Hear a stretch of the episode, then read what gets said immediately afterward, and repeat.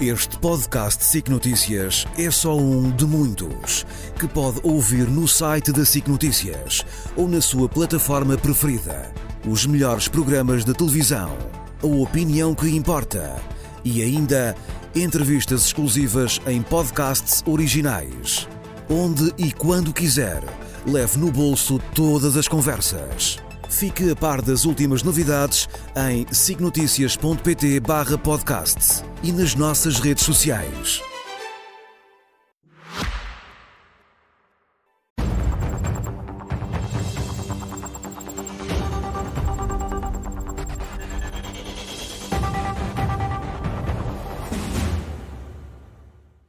Boa noite, seja bem-vindo. A partir de agora traçamos linhas vermelhas à segunda-feira com a Catarina Martins e com a Cecília Meirelles. Muito boa noite às duas.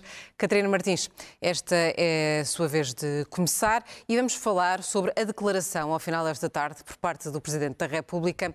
No seu entendimento, porque é que o Marcelo Rebelo de Sousa sentiu necessidade, no fundo, de dar explicações ao país sobre o caso em que se viu envolvido a propósito das gêmeas luso-brasileiras que tiveram um tratamento particularmente caro, em tempo recorde, no Hospital Santa Maria, em Lisboa. Bem, muito, muito boa noite. Eu, eu quero crer que o Sr. Presidente sentiu-se incomodado com tudo o que tem sido dito sobre o caso e achou que devia prestar os esclarecimentos sobre o papel da Presidência da República neste processo, dando conta das comunicações oficiais que houve ou das comunicações que passaram pela Presidência da República. Eu devo dizer o seguinte: nestas questões há procedimentos. São medicamentos caros, tratamentos ainda experimentais ou pelo menos ainda não generalizados, doenças eh, complicadas, raras. Há regras. E essas regras têm de ser seguidas. Portanto, daqui das duas, uma. Ou há crime ou não há crime. Ou não há crime. E por, por simplesmente as regras fizeram com que houvesse acesso ao medicamento. Está tudo bem. Ou então houve realmente algum problema na decisão, e se houve um problema da decisão, não se cumpriu a lei. Aí é preciso que seja apurado e que seja responsabilizado quem tiver, eh, enfim, responsabilidades nesse não cumprimento das regras. Tudo o resto é uma enorme telenovela uh, sobre este caso e que precisava desse esclarecimento. O procedimento foi seguido ou não foi seguido? Se foi seguido, acabou. Se não foi seguido, tem que se investigar porque é que não foi seguido e ver quem foi o responsável. Fazer disto o centro de uma crise de regime também me parece, muito sinceramente, uh, estranho. Ainda assim, digo que, objetivamente tem que se apurar e apurar tudo, esteja quem estiver envolvido. Mas convenhamos, ou, há, ou, ou não seguir os procedimentos ou seguir. Não devia ser assim tão difícil apurar esta parte. Os procedimentos são claros, existem. Há entidades que têm que tomar estas decisões. Mas parece-lhe que Marcelo Rebelo Sousa conseguiu esvaziar o assunto com esta declaração? Repare, não consegue esvaziar porque nós ainda não sabemos se a decisão foi tomada ou não, tendo em conta os procedimentos eh, previstos para situações deste género. Portanto, as pessoas não sabem se houve ou não uma situação de favorecimento e, portanto, a situação não fica apagada. O Sr. Presidente sentiu necessidade de dizer pela sua parte aquilo que ele considerava que as pessoas deviam saber sobre as comunicações que ele teve sobre esta matéria. Não está nada esclarecido. E eu lembro-me sempre que aqui estão em causa questões de saúde, questões graves, eh, bebés, em que o tempo é precioso, o que é absolutamente vital é compreender se os procedimentos e as regras para estes casos foram seguidos ou não. Porque tudo o resto, toda a outra especulação, não só não adianta nada ao país, como é até particularmente cruel, tendo em conta o caso humano, parece-me a mim.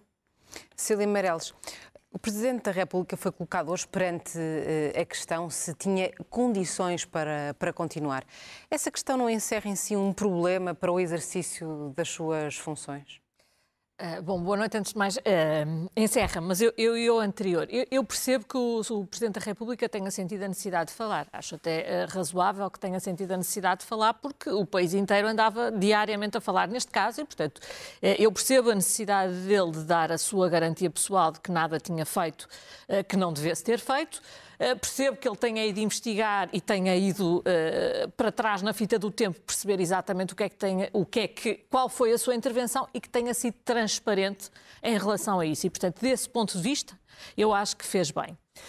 Porquê é que eu acho que o caso não acaba aqui? O caso não acaba aqui porque há duas perguntas. Para além daquela que a Catarina fez, que é se os procedimentos e as regras foram cumpridas, Há também a segunda pergunta, é o tempo em que são cumpridas e quanto tempo é que demora a serem cumpridas.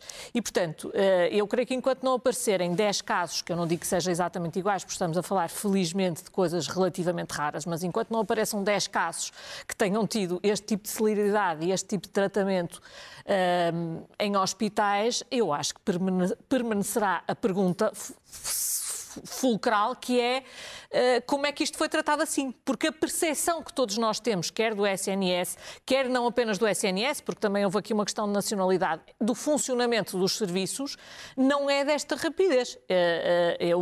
De, de, é, é de, outro, de, outro, de outro tipo de, de andamento. E, portanto, a pergunta óbvia é como é que isto foi tratado assim, como é que foi tratado tão depressa. Enquanto não aparecer uma resposta cabal a estas perguntas, por mais garantias que o Presidente der, eu acho que o caso vai continuar continuar. E para responder à, à sua pergunta, Rosa, é grave. É grave. Hum, é grave nós vivemos num, num sistema uh, de impunidade, que eu creio que não vivemos, mas também é grave nós vivemos num clima de suspeição permanente. Nós já temos um governo que caiu porque havia nota de que o primeiro-ministro estaria a ser investigado e vários ministros eram arguídos. Ainda a Assembleia da República não está dissolvida e, e, e já há perguntas ao, ao, Presidente da República se ele acha que tem condições para continuar no cargo por causa uh, de um assunto que, não sendo igual, uh, tem também contornos de investigação criminal.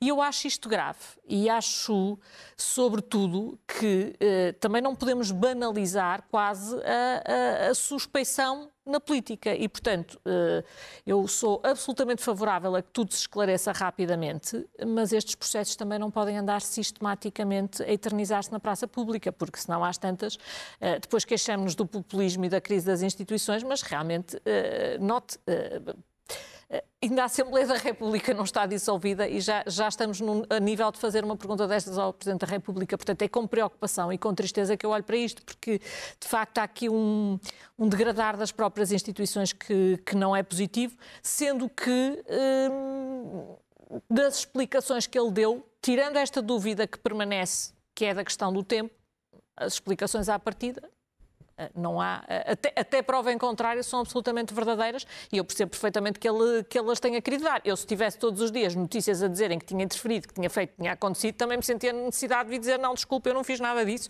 E acho que, no fundo, foi isto simplesmente que ele fez. Tenho uh, uma última pergunta, e é a mesma, uh, para ambas. Caberá agora a António Costa dar explicações sobre este assunto, até a propósito da referência que o Presidente da República fez uh, sobre o gabinete do Primeiro-Ministro? Eventualmente sim, eh, ainda que confesso que este atirar de responsabilidades entre as instituições me faz um, um me pergunto qual é o objetivo e se os primeiros a dizerem que não querem alimentar uh, climas de suspeição sobre as, as, instituições em Portugal não são eles próprios que estão a alimentá-las. Acho, acho bizarra a forma como tudo isto está a acontecer, até porque, convenhamos, há mecanismos de decisão tanto do hospital como do Infarmed para o acesso ao medicamento há mecanismo de decisão sobre nacionalidade e, portanto, eu diria que os próprios serviços seriam capazes de mostrar os seus documentos rapidamente ao Ministério Público e esclarecer o que é preciso esclarecer.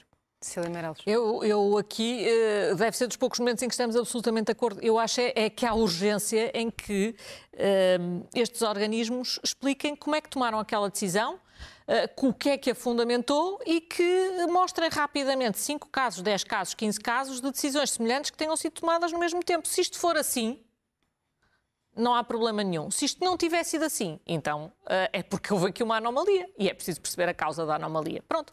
Agora, uh, nós estarmos sistematicamente nisto, e acho também que as autoridades judiciais precisam de perceber isto, têm que ter o, tempo, o seu tempo, têm que fazer o seu trabalho, a sua independência tem que ser respeitada, mas também têm que perceber que um país não pode estar sistematicamente a discutir casos judiciais uh, todos os dias no, no, no telejornal. Isto não, não é razoável.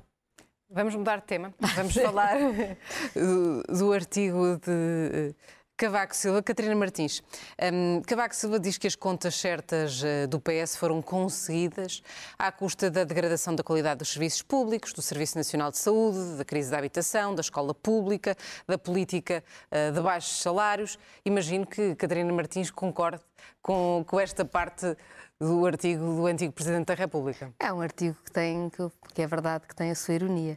Ser escrito por, por Cavaco Silva da forma que escreve. Aliás, ele até cita não só o economista de esquerda, como cita até uma proposta do Bloco de Esquerda, Orçamento de Base Zero, que foi aprovada até também, uh, ainda também antes dos proposta... governos da Troika e ele era Presidente da República e nunca pediu para ser aplicado. Agora lembrou-se, uh, enfim, uh, registro isso. Mas, mas, eu acho que Cavaco Silva escreve o artigo, sobretudo, e acho que é isso que é preciso perceber, é porque o PSD está muito aflito, a direita está está muito aflita e precisa de apoio e Cavaco Silva aparece em socorro do PSD na campanha a puxar, uh, por, uh, a, puxar, a puxar pela direita. Exatamente na semana em que, eventualmente, se não fosse o artigo de Cavaco Silva, estaríamos hoje aqui a debater o que aconteceu nos Açores. Porque desde o nosso último debate até hoje, o governo dos Açores caiu, um governo de direita, uma coligação de direita, com, que, que a contava com o Chega. Aliás, o Chega dividiu-se ao meio, partiu-se ao meio, uma parte de um deputado diz uma coisa, o outro diz outra coisa. Eh, desfez completamente, deu apoio à coligação ou não dá. A iniciativa liberal, aparentemente, enfim, faz exigências que ainda ninguém percebeu exatamente o que é que são. O PS e o CDS não conseguiram minimamente dialogar e ter qualquer tipo de acordo estável com a sua direita. E, portanto, estamos num momento em que a direita não só ficou vazia de programa, porque tinha o contas certas como mantra e António Costa assumiu o contas certas uh, completamente, diria eu, com as dificuldades que Cavaco Silva agora uh, mas estabelece, mas ainda por cima não tem, não tem, nenhum, não, não tem nenhuma com, capacidade com o artigo de, de Cavaco Silva? No essencial? Não, não, não, eh, não acho que é um, isso muito, muito sinceramente, há coisas que, que Cavaco Silva pode escrever, mas eu acho que é bom nós termos memória e sabermos quem escreve.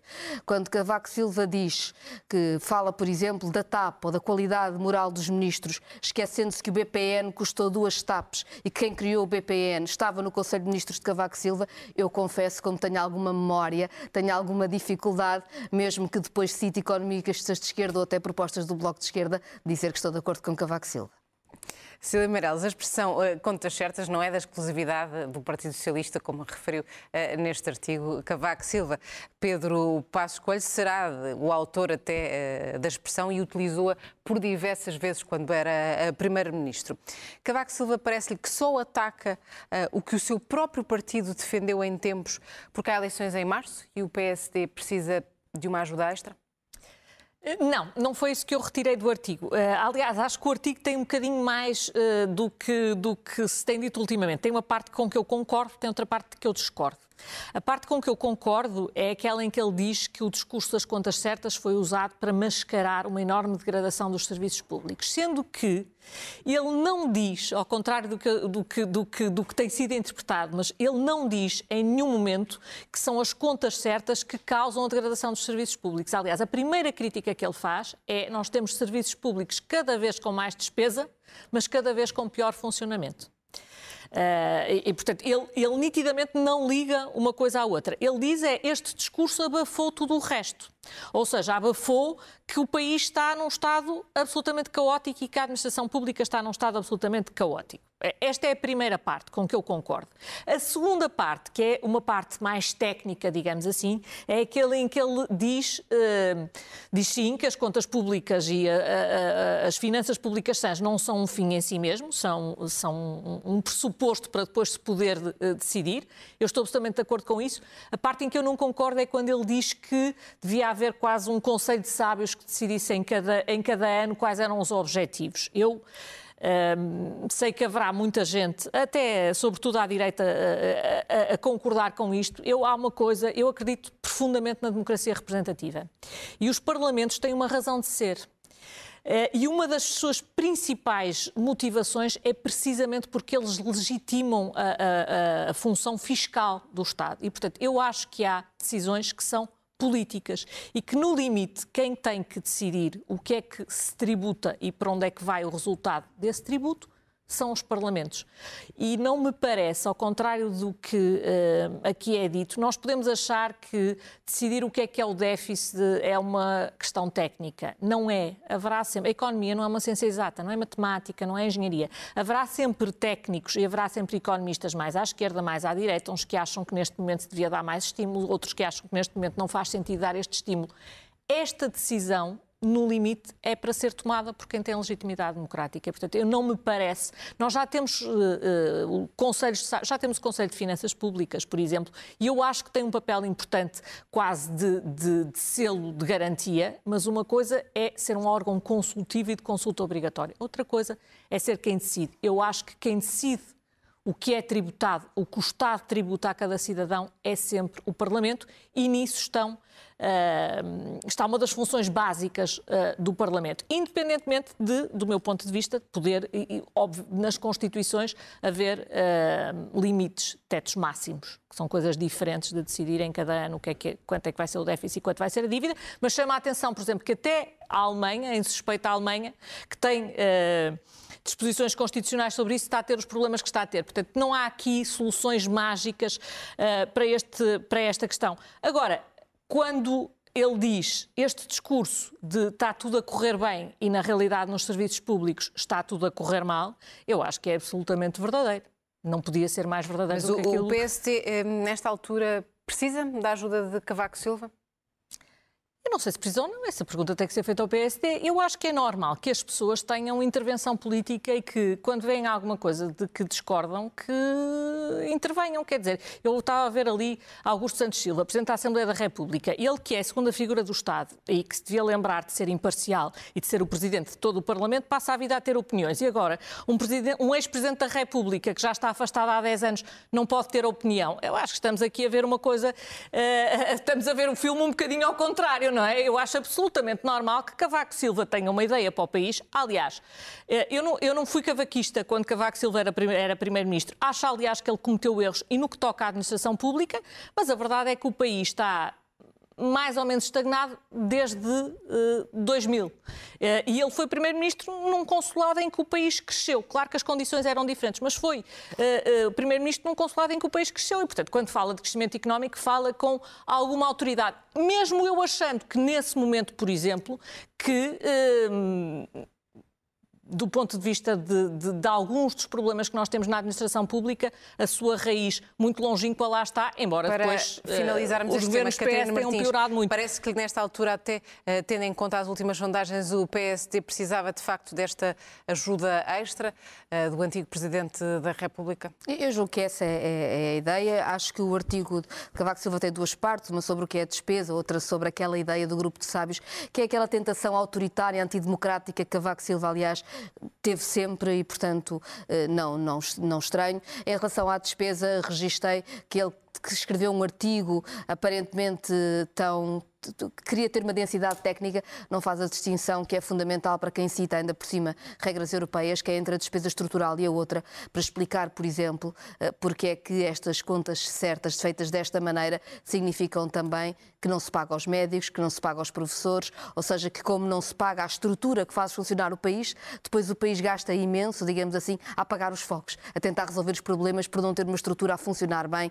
normalmente. Seria interessante essa reflexão, não faz no artigo, e como digo, acho de particular mau gosto, sendo eu absolutamente crítica, aliás, desta maioria absoluta, e portanto longe de mim estar a defender que venha falar do problema da qualidade moral dos ministros e do dinheiro da, da TAP, quando no Conselho de Ministros de Cavaco Silva se sentou aquilo que veio a ser o BPN, esse sim, um buraco sem fundo, que não trouxe nada à economia portuguesa, a não ser um buraco de quase 7 mil milhões de euros para os contribuintes portugueses pagarem o dobro do que foi investido na TAP, que sempre é uma empresa que existe e que as pessoas sabem o que faz. Nos poucos minutos que nos restam, uh, queria uh, falar e apelo ao vosso poder de síntese ehm, sobre a localização do novo aeroporto. Amanhã, a partida, será um dia importante porque se vai conseguir perceber ehm, que localização tem mais ou menos hipóteses de receber o, novo aeroporto na ótica da Comissão Técnica Independente. O relatório de final Pachosa vai ser conhecido um, em janeiro, mas a tempo das eleições. Catarina Martins, é importante que os candidatos tornem pública a decisão sobre este uh, assunto antes do dia 10 de março. Qual é o seu posicionamento em relação à localização do novo aeroporto?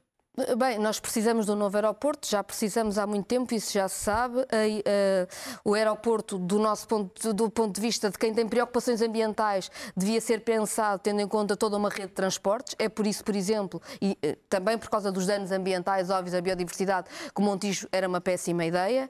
Toda esta decisão é muito condicionada por uma privatização que aconteceu em Portugal e que não tem paralelo na Europa, que é todos os aeroportos do país foram entregues à Vansi, que é também concessionária das duas pontes sobre o E, portanto, tenta condicionar toda a decisão para ganhar mais ao arrepio de qualquer critério ambiental e económico Mas para o nosso país. Mas não acredita nesta comissão não, não, técnica independente? Não, não tenho nada, não, não, não, tenho, não tenho nenhuma razão para ter qualquer tipo de suspeita sobre a decisão ou o que vier a ser tomado. Espero que seja ouvido. Chama a atenção que o contrato de privatização da, na, ah, da entrega dos aeroportos todos vai depois ter um problema de concretização das próprias decisões. Era bom que esta comissão não tenha sido, digamos, digamos assim, muito coartada por este contrato de privatização que foi verdadeiramente ruinoso e, por outro lado, enfim, veremos o que diz, mas é verdade, um aeroporto é fundamental e, convenhamos, a situação neste momento do aeroporto da Portela é insustentável. Coloco-lhe a mesma questão. Era importante que os candidatos às eleições de 10 de março tornem pública, no fundo, aquela que é um, a decisão em relação a este novo Olha, aeroporto, eu, eu, que à sou... partida vai mesmo avançar? Eu, sobre o novo aeroporto, eu já só acho importante que exista, porque uh, Portugal deve ser o país que tem mais especialistas em aeroportos per capita. Toda a gente tem opiniões muito elaboradas. Eu também tenho a minha, não, não, não, me, estou, não me estou a eximir disso. Mas acho que isto, de facto, já, já chegou a um grau em que nós temos que ter uma decisão. Eh, e temos que ter uma decisão rapidamente. E, portanto, eu espero que, se PS e PSD entenderam que devia ser através desta comissão técnica independente, que eu, eu tenho algumas dúvidas, confesso. Não, os, os, sinais que vi durante, uh, durante este período, como de, de, das pessoas participarem, dizerem onde é que. Uh, enfim, eu acho que não é assim que se tomam decisões, mas aguardo para ver, dou benefício da dúvida. Uh, e espero também que haja algumas preocupações financeiras, porque em Portugal tem-se muita ideia de que se pode fazer tudo e que nada custa nada. E eu, uh, por acaso, gostava de saber nesta decisão quanto é que ela vai custar, não só a decisão, mas também os transportes que têm que existir para servir a decisão que venha a ser tomada. Portanto, eu espero que isto também seja fator. Cília Meireles, Catarina Martins, estamos de regresso na próxima segunda-feira. Até Muito lá. Bem. Já a seguir a uma curta pausa, Ana Patrícia Carvalho traz novamente a edição da noite. Da nossa parte, é tudo. Este podcast SIC Notícias é só um de muitos que pode ouvir no site da SIC Notícias ou na sua plataforma preferida. Os melhores programas de televisão, a opinião que importa e ainda entrevistas exclusivas em podcasts originais.